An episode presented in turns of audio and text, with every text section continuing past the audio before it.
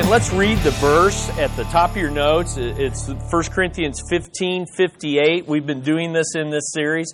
Reminds us we're talking about always abounding in the work of the Lord. So let's read that verse together with us. You see it there? Begins with therefore.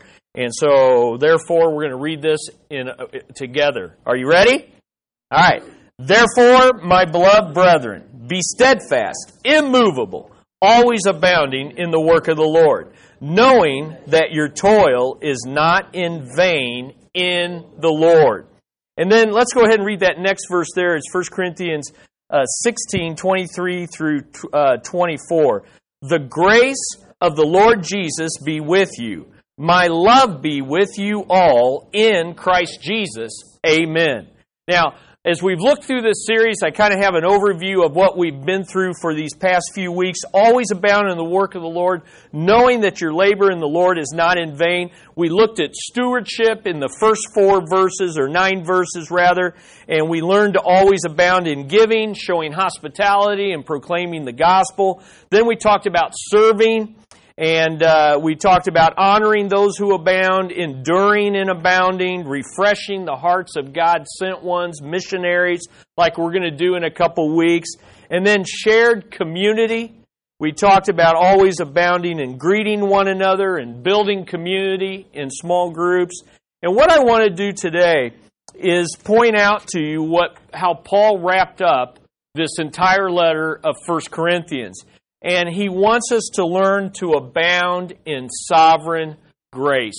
He wants us to abound in sovereign grace. And we see this in verses twenty-one through twenty-four. And here, here's the main idea. The main idea, it's in that box that's right under that chart. And it says this: those who are always abounding in stewardship, in serving, in shared community, have learned to stand strong in the good news of God's sovereign grace. They've learned to stand strong in the good news of God's sovereign grace.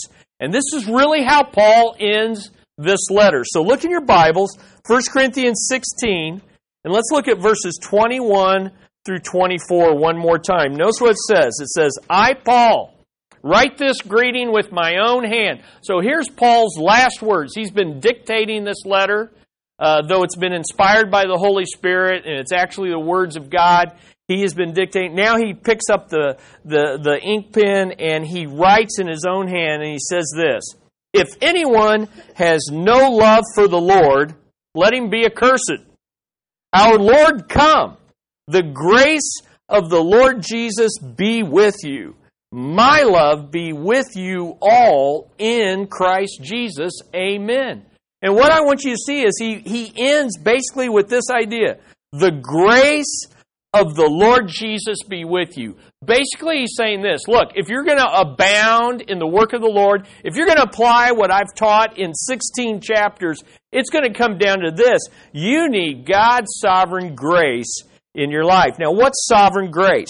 Well, those two words combine two of God's most amazing attributes, His sovereignty and His grace. Now, if we're going to really understand those two things, you better start reading Genesis to Revelation. You better study your whole Bible, because it takes the entire Bible to unfold those two ideas. But for this morning, let's just break it down this way. And so, what does sovereign mean? Uh, I, you know, I have to, you know, if I'm going to use a phrase, sovereign grace, I want to know what it means, and you need to know what it means, right? So let's just take, let's just take some time and let's just break that down. What does it mean when we say sovereign? Well, here's uh, how I would define it for you based on what the Bible says. The triune God. The God who is sovereign is not just any God. It's God the Father, God the Son, God the Holy Spirit, one God, three persons. The triune God is the only one who rightfully rules over everything in the universe for His glory. That's probably as simple as you can make sovereignty. It's the triune God who's the only one who rightfully rules over everything in the universe for His glory. And why does He get to do that? Due to the fact that He is the Creator, and He's the Creator of everything, and He's perfectly holy in His character. So, you've got to understand, God's sovereign because he because he he created everything. And because he created everything, he owns everything. And because he owns everything, he rules over everything. This is important. Why do people want to eliminate creation? Why do people want to eliminate a personal creator? Because once you've eliminated God, guess what? If he's not the creator, then I don't have to be accountable to him because he didn't create me, he doesn't own me, he doesn't rule over me. Creator. But it's ingrained in us to say if someone rules over everything, what kind of person is he? You know, is he a manipulator? Is he a dictator? Is he doing things by chance? Is he selfish? And that's where the good news comes in. The God, the, the, the God who is our creator also has perfect, holy character. So let me make that in a little bit easier to understand. In other words, our one God, who is three persons, is large and in charge. That's what sovereignty means. God is large and in charge, and he has the character to handle it. That's good. Are you with me? I mean, it's great to know, hey, this guy's large and in charge. God's in charge of everything. But guess what? He's got the character not to manipulate it, not to use it for his own selfish means, and, and we do not fear him. Therefore, we can fully trust him in all things at all times. The sovereignty of God is his total control of all things, past, present, future. He's all-powerful. He's all-present. Nothing happens beyond his knowledge or control. He's all-knowing, all-powerful, all-present. All things are either caused by him or allowed by him for his own glorious but mysterious purposes and in accordance with his perfect will and timing. That's what sovereign means. Listen to a couple passages. Romans eleven. thirty-three through thirty-six teaches what sovereignty is in a great way. Listen to what it says. Oh, the depth of the riches, both of the wisdom and knowledge of God. How unsearchable are his judgments. How unfathomable are his ways. Who has known the mind of the Lord or became his counselor? In other words, which of us is smart enough to give God advice on running the universe? Any takers? No, that's why he's sovereign, because he's wise enough to run everything. And then he says this, or who is first given to him that he might be paid back to him again. In other words, who, which of us has ever given anything to God that wasn't already his? You say, well, I gave, I give his money, I give my money, I give the first part of my money to him. Yeah, but that was already his. He, he provided that for you. Well, I've dedicated my children to him. Yes, he gave those kids to you. Well, I, I've given my life to him. I give, I give a portion of my time. Hey, guess what? Every minute of every second of every day, your life is his. In First Corinthians, this very letter, Paul says this in First Corinthians eight five. For even if there are so-called gods, whether in heaven or on earth, and indeed, there are many gods and many lords. There's all sorts of authorities in this world. There's all sorts of demons. There are all sorts of, of powers. But here's what he says. Yet for us, as believers, for us, there is but one God, the Father, from whom are all things, uh, from whom all, are all things, and we exist for him. In other words, everything comes from him, including us, therefore we exist for him. And then he says, and one Lord Jesus Christ, by whom are all things, and we exist through him. So, the bottom line is this. Sovereign means God is large and in charge, and he's got the character to handle it, and we can trust him. How do we know he's going to bring this all together? Look at First Corinthians fifteen. Turn back one page in your Bible to First Corinthians fifteen, and in verses twenty through twenty-eight, we studied this out a few months ago. We saw that the way God, the, the reason we know God is um, is going to be able to bring all things together, because, oh, I guess I, I forgot to tell you this, um, is when, when we think about God's sovereignty, it means he started everything. That's creation. It means he keeps everything going. That's providence. It means he corrects everything that's wrong. That's redemption. It means that one day he's going to make everything better than it was originally. That's new creation. How do we know he's going to do all that? We know because Jesus rose from the dead. Jesus rose from the dead, and that set in motion a sovereign, uh, sovereign progression of events that's going to culminate in Jesus being sovereign over everything. And when He's sovereign over everything, He's going to lift Himself up and submit Himself to the Father, and God is going to be all in all. So that's the sovereign part of sovereign grace. But what about the other half? What's grace mean? Well, let's look at this. What does grace mean? This sovereign God rules over everything in the universe He created in a way that not only brings Him glory, that's what we just saw, but is also for the ultimate good of all creation. He rules in a way that is for the good of all creation, including His most prized creation, which is what? What is the greatest thing God ever created? Mankind, male and female in His image, who have chosen to rebel against His perfect creator, His perfect, uh, I'm sorry, His perfect character and His gracious rule. So here's what's amazing. Grace is this. This sovereign God created all things for His glory, and yet His most prized creation rebelled against Him. And grace is this. He still rules over everything in a way that is for our good, even though that we're shaking our fist at Him in unbelief. That's grace. All right? Now, how does He show that grace? He shows it in two ways. One way is called common grace. It's called common grace because it's common to all people. Unbelievers, believers, everybody gets common grace. You don't even have to accept it. You don't even have to know it exists. You get it. All right? Common grace. What is that? I've got it written there. Common grace is God freely taking the initiative to allow every undeserving rebel to continue to live and enjoy the goodness of His character and His creation, even though, even though, here's the grace, even though they continue to reject Him and live in rebellion. That's common grace. You say, what's common grace? Common grace is unsaved people get up every morning. Uh, common grace is this beautiful fall weather is enjoyed by unsaved people today who don't darken the door of a church, who never give thanks to their Creator, who never look at that beautiful fall foliage and say, what a beautiful God we have to create that, and yet they enjoy His gifts, and He doesn't strike them dead for their ungrateful hearts. That's common grace.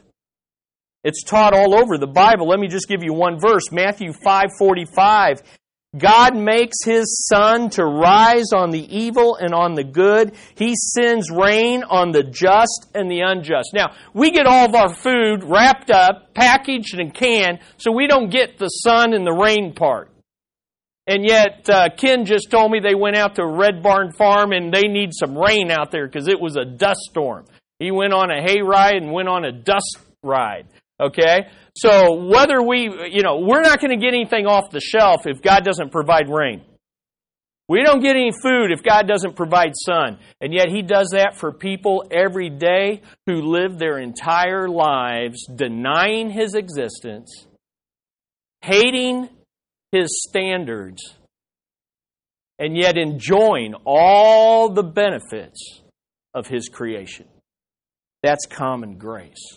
That's sovereign common grace. Even the atheist enjoys the effects of God's so- sovereign common grace through His beautiful creation and His provision of the resources necessary for life, like food, clothing, and housing. Paul even used common grace in his in his witnessing. Listen, listen to Acts fourteen seventeen. He says, "And God did not leave Himself without a witness, in that He did good and gave you rains from heaven and fruitful seasons, satisfying your hearts with food and gladness." Every time an unsaved person sits down at a meal with a steak and a potato or a big pizza, I don't know what gets you excited, or some great barbecue like Gwen and I had last night, every time an unsaved person sits down and says, man, that was good, God's witnessing to him and saying, you know what? I'm sovereign, but I'm gracious. I rule for my glory, but I also rule for your good, and I am a giver of every good gift. Come to me, come to me, and get what I have for you. So that's common grace. God doesn't owe us these things, but He sovereignly provides them to exhibit His grace to all people, even those that, that deny His existence, hate His holiness, and His righteousness. So that's common grace. But we're here to talk about saving grace. What's saving grace? Well, let's look at that. It's written there in your notes. Saving grace is God freely taking the initiative in saving out of all these undeserving rebels, some whom He calls through the gospel to be His witnesses and to do His work, having given them both the desire and the ability to be and do these things. Listen, saving grace is the fact that out of all of us, while we were all rebels and we were all denying Him and we weren't living for Him, or if we did go to church, we were just doing ritual and we were just doing our own thing the rest of the week, God reached down and took the initiative to call us through the gospel and to save us. And listen, He didn't just save us. He gave us the desire to live for Him, to work for Him, and He gave us the ability to do it. All that came in our salvation. Is that good? Is, is, is, that, is that really good? Yeah, that's good. He not only saved us, He gave us the desire and the ability to live for Him. As Christians, we're saved by God's sovereign saving grace. Listen to Ephesians two, eight, nine, and ten. For by grace you are saved through faith, not the result of works, so that no one may boast. For we are His workmanship. The word there is the word we get poem from, poema. He, we are a, we are God's poetry, created in Christ Jesus for good works, which God prepared beforehand so that we would walk in them. What's He saying there? Look, we didn't just get saved to sit sour and soak. We got saved to do the works that God already prepared for us to do and gave us the ability to do it. Why should we always be abounding in the work of the Lord? Because we have God's sovereign grace that has enabled us to do that. So the reason I wanted to end with this lesson is because, listen, we went through chapter fifteen and talked about the resurrection, and that was heavy on doctrine. Now we've been going through chapter sixteen, and we've been talking about abounding. Do this, do this, do this. I just want to remind you that in this chapter, the doing of that comes from God's sovereign grace. It's His grace that enables us to always abound in giving, in greeting one another, in refreshing hearts of our missionaries. All of that is a result of His sovereign grace. In fact, listen to Romans five, one through five. Romans five, one through five. Therefore, having been justified by faith, we have peace with God through our Lord Jesus Christ, through whom, now listen to this, through whom also we have obtained our introduction by faith into this grace in which we stand. So, grace isn't just something that happened to you in the past. It's something that you stand in. Stand strong in the grace of God, because that's where God's placed you. When, when you accepted Jesus by faith, you were introduced to God's saving grace in which you now stand. Stand. And we exult in the hope of the glory of God. Not only this, but we also exult in our tribulations, knowing that tribulation brings about perseverance, and perseverance, proven character, and proven character, hope. And hope doesn't disappoint, because the love of God has been poured out in our hearts through the Holy Spirit who was given to us. So see, this grace in which we stand enables us to go through the hard times. Anybody here going through a hard time? Yeah, some very hard times right now. In this room. Some very, very hard times that are very difficult. And yet, if you're a believer this morning, you have been introduced to the saving grace of God in which you now stand, and it enables you to persevere. And as you persevere, you build character. And as you build character, you build confidence in God and in His grace. And as you do that, God's love starts pouring out through you, and suddenly you're, you're going through things in a way that unsaved people just can't go through them. You're going through them in a way that gives glory to God's sovereign grace. So, there in your notes, putting everything that we just have learned together, sovereign grace is this. Sovereign grace is how God the Father rules over this sin-cursed creation. This sin-cursed creation that's in rebellion to Him. And why does He, why does He rule? Why does He rule? Here's why. In order to take the initiative in redeeming undeserving sinners through faith in His Son, and He not only redeems them, but transforming them into His obedient children by His Spirit. So Father, Son, Spirit at work. But what's the result? The result is we're empowered to always abound in the work of the Lord for His glory, our joy, and for the good of others. All I'm trying to get you to stop and think this morning is this. The reason that you can always abound in the work of the Lord is because of God's sovereign grace. Because He's ruling over all things in order to take the initiative to begin to reach out to you, to redeem you, to transform you, so that you can always abound. I think that's just amazing. And you say, well, now where's that in First Corinthians sixteen? Well, I'll tell you where it is. Paul said it much simpler than I did. He said, what? Verse twenty-three. The grace of the Lord Jesus be with you. You see, we read over that and say, oh, we're at the end. We're at the end. The grace of the Lord Jesus be with you. That's how he, and by the way, he always ends his letters that way. Why?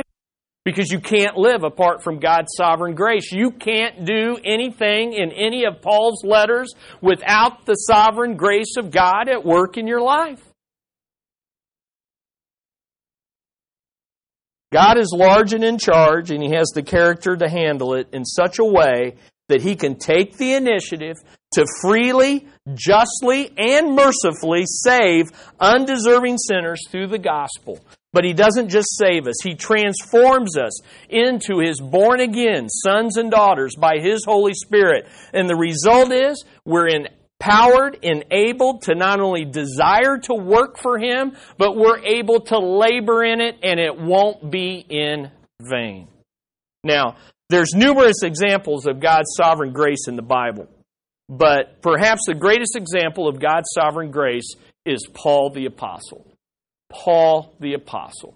Now, God just kind of sovereignly uh, organized this today. We're going to go upstairs in a few minutes, and we're going to hear a whole message about how God's sovereign grace initiated the salvation of the Apostle Paul. And so to build on that and get you ready for that, Paul's an example of God's sovereign common grace and saving grace.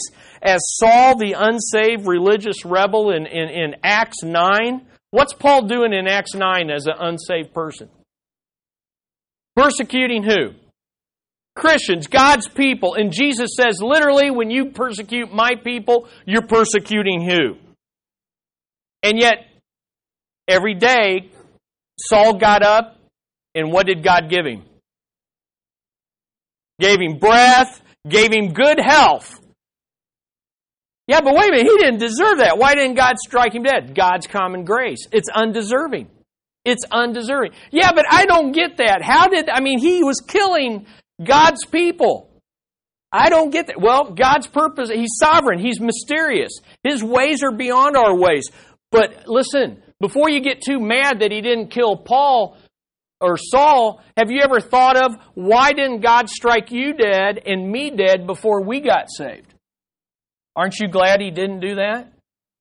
How many of us know and realize that there's numerous times God could have struck us dead to do it? He had every right to do it. And yet he didn't do it. That's God's common grace. And so he gave common grace. Here's what Paul says. He says, "You have heard my former manner of life in Judaism, how I used to persecute the church of God beyond measure, and I tried to destroy it. And I was advancing in Judaism beyond many of my contemporaries among my countrymen, being more extremely zealous for my ancestral traditions. But when God, who had set me apart even from my mother's womb," that's sovereign saving grace, "and called me through His grace, was pleased to reveal His Son to me." God had to take the initiative, because Saul was on a direction to hell, destined for hell. And God intervened. He took the initiative by His grace. It was undeserving. I mean, how much more undeserving can you be? Paul said, "I'm the least of the saints because I'm the greatest of sinners." And he was. And God said, "I'm going to move from common grace to saving grace.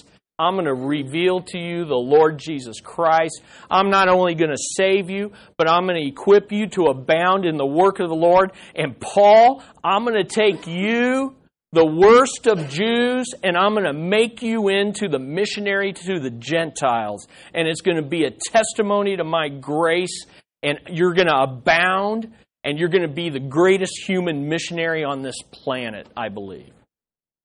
Wow. Is it any wonder that Paul says this? Turn over to First Corinthians fifteen. Look at First Corinthians fifteen. Look at verses eight through ten. Look at verses well, eight through eleven. So let's look at First Corinthians fifteen, eight through eleven. Is it any wonder that Paul wrote these words? He's talking about how Jesus, the risen Lord, appeared to the apostles. And he says, verse eight, "And last of all, as it were to one untimely born." In other words, I was a miscarriage. I came at the wrong time, at the wrong place, but not in God's sovereign plan. "He appeared to me also." And then he says, "For I am the least of the apostles, not fit to be called an apostle." Why, Paul? "Because I persecuted the church of God." But look at verse ten. Look at verse ten. Here's the lesson in a verse. "But by the grace of God, I am what I am." It sounds like Popeye, but it's not spinach. It's sovereign grace. "And His grace toward me did not prove vain." In other words, God saved me by grace, but that grace wasn't wasted on me. "I labored even more than all of them, yet not I, but the grace of God with me. Whether then it was I or they, so we preach, so you believe." We preach God's sovereign grace. And it's not a grace. Listen, have you received God's grace? Are you saved this morning? But let me ask you this. If you're saved this morning, have you received His grace in vain? Are you abounding in the work of the Lord?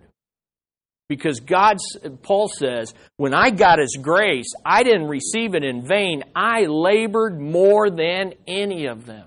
Listen, this idea that grace means you just sit back and you just let God do everything and you just sit around relishing in the glories of God, studying the Bible and getting deeper and deeper into the things of God is a bunch of baloney.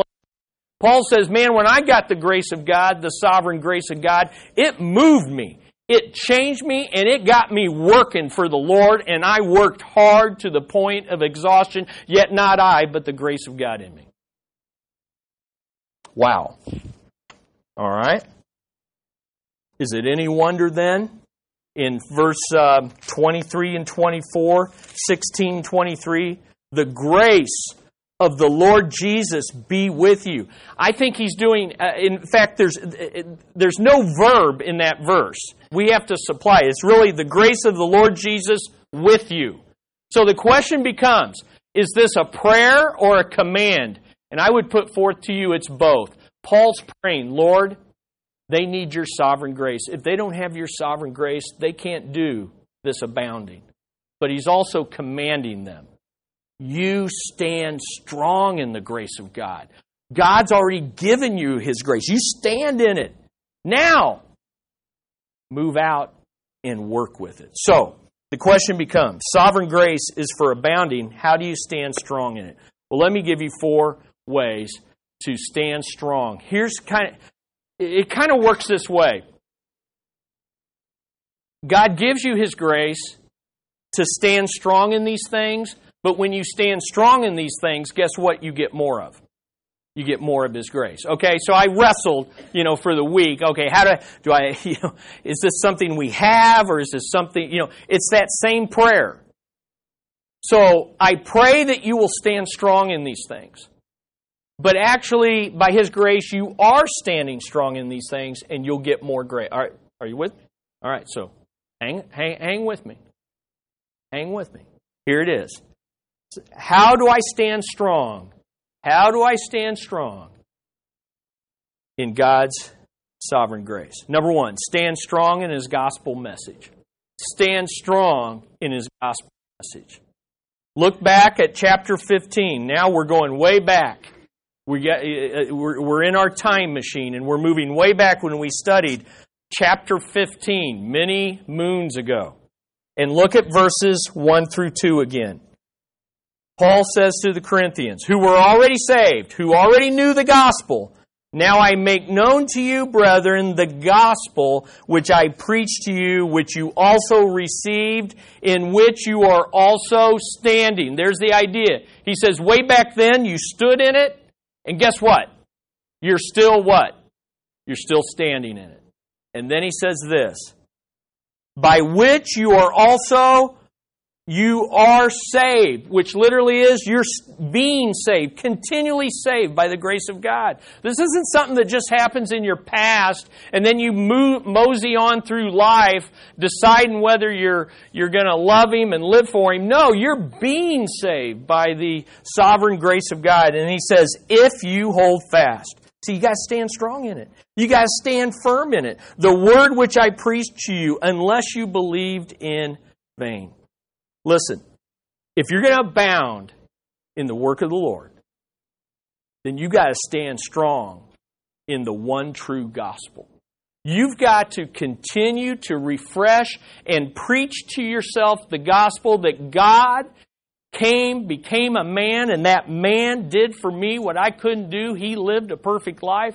And in le- living that perfect life, He was God, He was man, and He offered up and sacrificed Himself out of unbelievable love that I might be forgiven of my sins, and not only forgiven, but given a new heart. And in getting a new heart, He gave me a new desire, new emotions, new appetite, and a new ability to live for Him. Praise God, He's coming back, and one day He's going to take all sin out of me, and I'm going to be free of this sinful body. I'm going to have a glorified body, and my pain is going to be gone. My, my temptation to sin is going to be gone. And I'm going to have a body suited and worthy of living in the presence of His bodily glory.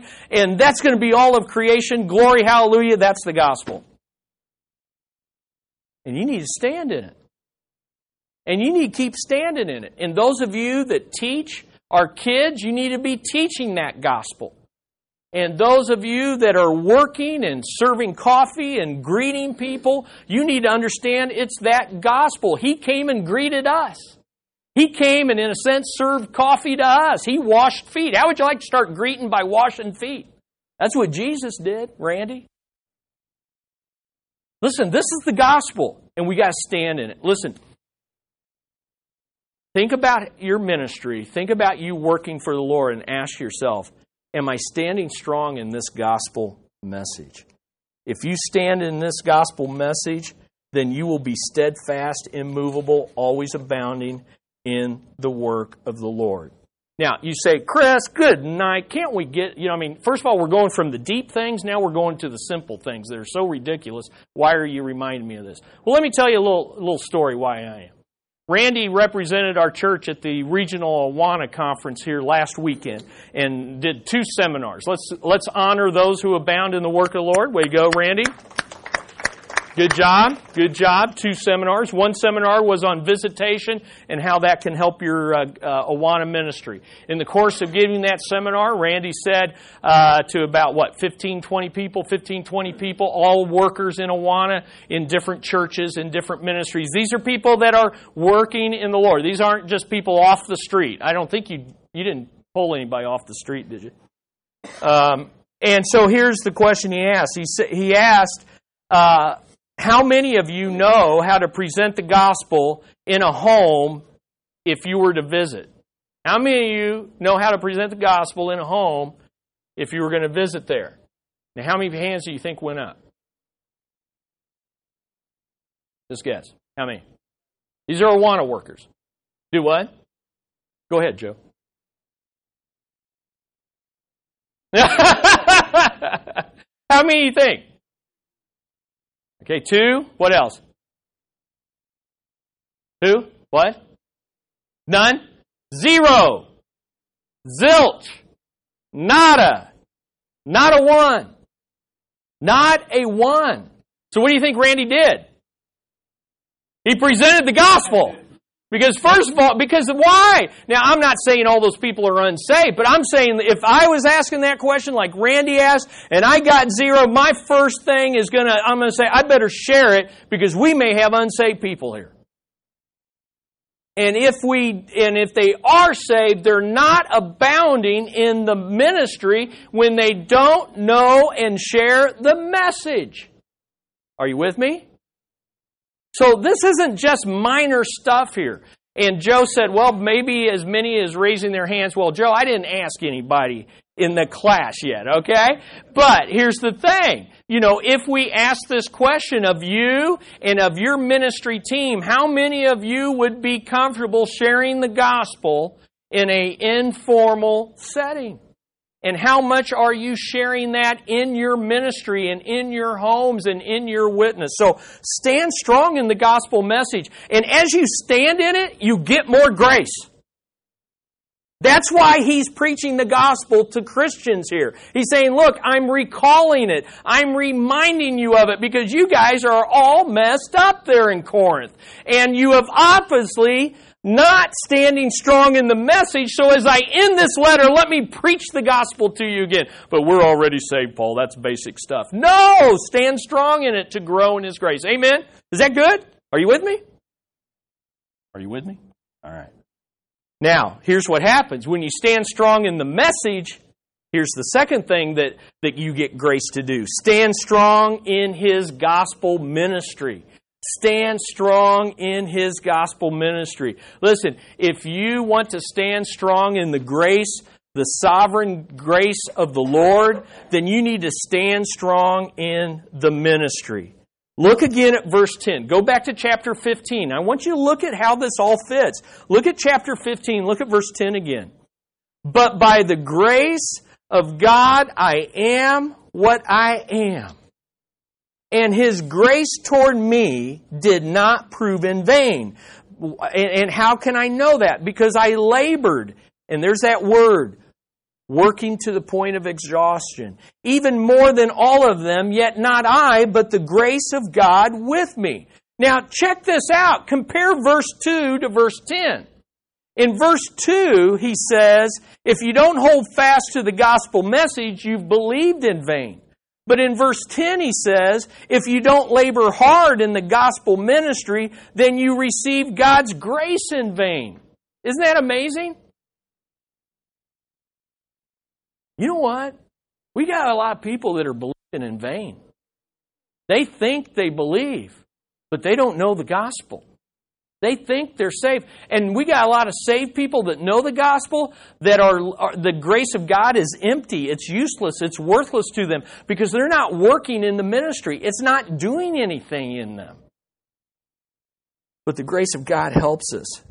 Listen, if you stand strong in the gospel ministry, your labor won't be in vain. And that's why verse fifty-eight comes in, in, into play. Look at chapter fifteen, fifty-eight.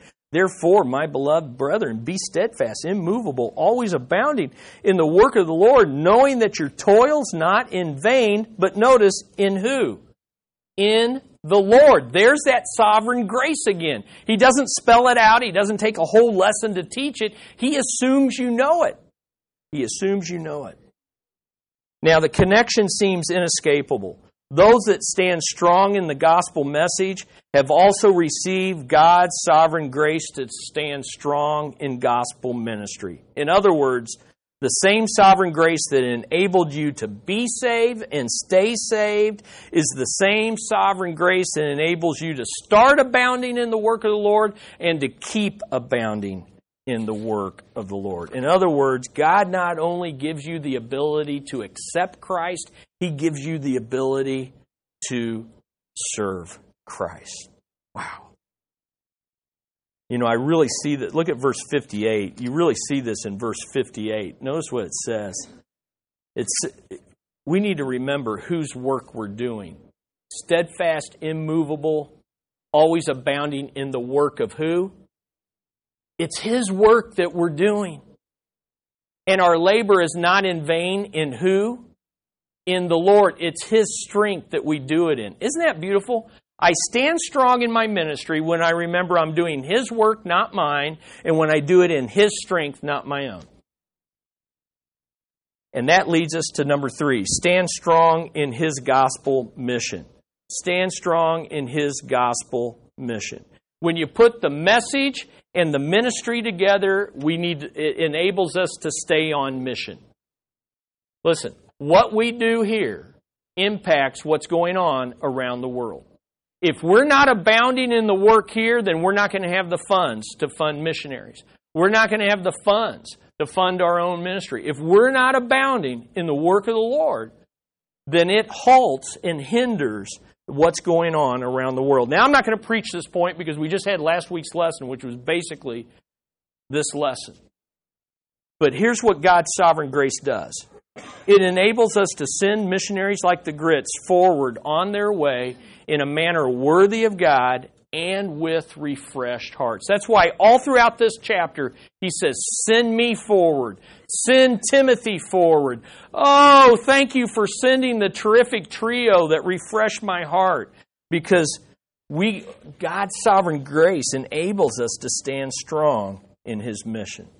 Well, finally, number four, stand strong in His gospel motivation. Stand strong in His gospel motivation. I want to end with the with how Paul ends this letter. And how does he end it? He ends it with love. Notice what he says, twenty-one through twenty-four. The greeting is in my own hand. Paul, here's what I say. If anyone does not love the Lord, he is to be accursed. Maranatha, come Lord Jesus. The grace of the Lord Jesus be with you. My love be with you all in Christ Jesus. Amen. I think what you see there at the end is stand strong in gospel motivation, which is love. It's love. And that's not surprising, is it? What, what is First Corinthians thirteen all about? Love. And First Corinthians thirteen tells us that without love, we're just a clanging We're clanging cymbal. Without love, we can do great things, say great things, sacrifice great ways, but without love, it profits. It's nothing. So it's not surprising to find Paul mentioning love two times in the last two verses of this letter. But what kind of love is Paul talking about? And how does it motivate us? Well, first of all, we need to stand strong in a definition of love that is biblical. We need to stand strong in a definition of love that is biblical. Right now, there's a lot of confusion about love. There's a lot of advocating of love. We need to love, love, love. But the first thing that Paul says about love is not politically correct. What does he say? If anyone has no love for the Lord, let him or her be what? Accursed. I mean... Okay, so let's talk about love. Well, you need to love the Lord. Well, maybe I don't want to. Okay, you're going to hell. Does that sound loving? But that's a biblical definition of love. The biblical definition of love is this. Love does not rejoice in unrighteousness, but rejoices with the truth. It bears all things, it believes all things, it hopes all things, it endures. It's important to remember that when Paul says bear, endure, hope, believe all things, it's in relation to rejoicing in the truth. It's a biblical definition of love that is able to say the hard things, the hard truth, and to say it and to live it in a gracious manner. And we know that this kind of love comes from the grace of God, because the next thing he says, the grace of the Lord be with you. My love be with you all in Christ Jesus. This kind of love only comes from Jesus. Biblical love is rooted in God's grace, and God's grace never celebrates or promotes sin. Instead, God's love desires to rejoice in the truth, it desires to do the truth, and it desires to live out the truth. And this kind of biblical love can only come from God's grace, from the Lord Jesus Christ, and from the Holy Spirit. And the good news is, such love never fails to accomplish God's purposes. Now, how does this motivate us? Stand strong in the motivation of love that is eternal. So you get your biblical definition, and then you get eternal motivation. A biblical definition of love will give you an eternal motivation to do four things, and I'll just give these to you. Number one, love the Lord. The thing that motivates us more, listen, our ultimate job is not to love people. It's to love who? Yeah, what's the first commandment? And it's first for a reason. What's the second commandment? Love your neighbor as yourself. But it is the second commandment. And so our motivation for loving people is first and foremost to love the Lord Jesus Christ. And if we don't love Him the way the Bible declares we are to love Him, then we are accursed. That's hard stuff, but it's true. Number two, long for the Lord. He says, Maranatha. That simply means, come, Lord. Come, Lord. I love you and I long for you to come. I, your kingdom come, your will be done. This isn't about what I want. This isn't about what other people want. We minister out of a love for you and out of a longing for your kingdom to be established in the hearts of people. Listen, we just don't love people for, for, for the sake of loving them. The world can do a good job at that. In fact, they can sometimes do a better job at that than we can. Just loving people for the sake of loving them. I just love you. We love people, and we long to see God's rule be established in their life. And that means saying hard things and doing hard things, but doing it in a gracious manner. Number three, look to the Lord. It's the grace of the Lord Jesus Christ that gives you this kind of love. Listen, this kind of love doesn't come from our own willing it. It doesn't come from our own emotions. This isn't just an emotional thing. This isn't just a willful thing. This isn't just a rational mental thing. It comes from the sovereign grace of God. Listen, if I don't love like God loves, it's because I don't know God. Let me say that again. If I don't love like God loves, it's because I don't know Him. Now, maybe because I'm disobedient, I'm unbelieving, but over the pattern of our lives is we love like God loves. And that's number four. Love like the Lord. My love be with you all in Christ Jesus. This isn't just my love. This is my love that is a God-like love. It's a Jesus love. It's a fruit of the Spirit love. And I want to love like Jesus loves. But the way that Jesus loves is Jesus says the hard things to sinners. He loved sinners, but He never participated in their sin. He never gave approval to their continued sinning. Rather than celebrating their sin, He confronted them with it and He called them to repentance. That's Jesus' kind of love. He told the woman caught in adultery, what did He say? Go and sin no more.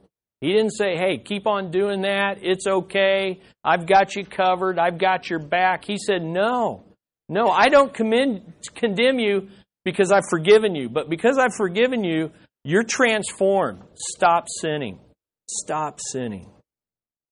Wow. Stand strong in this definition of love that's biblical, and you'll have a motivation of love that will never, never fail. So, We can always abound in the work of the Lord when we stand strong in His sovereign grace. So think through these three things. The gospel message. Are you standing strong in it? So, Joe, we're going to ask the question, do you know how to share the gospel in a simple, informal way with other people? Have you received it? Are you standing strong in it? Do you realize this is the only way to be saved? There is no other. Gospel ministry. Be steadfast, immovable in this local church and, and work and labor for the Lord. And then gospel mission. World outreach, two weeks. You say, man, it's hard. I'm going to be tired. Sovereign grace will empower you, enable you. And then the motivation. May all that we do be done with a love that's only possible in the Lord. A love that's holy, it's righteous, it's humbling, it's compassionate, it's life-changing. That's good news. That's good news. Let's pray. Father, we come, and uh, this is a hard lesson, but it's a necessary one. It's a hard lesson because to grasp how gracious you've been with us is nearly impossible to do. And like the Corinthians, we need to be reminded of it. We need to rehearse it. We need to be told it again and again. And Lord, I pray that my feeble attempt would be used to remind us, refresh us. Father, we can abound because your sovereign grace enables us, equips us, it unleashes us. Father, we need this reminder. May we take hold of faith and always abound in your work, knowing that our labor is never, ever in vain. In Jesus' name we pray. Amen.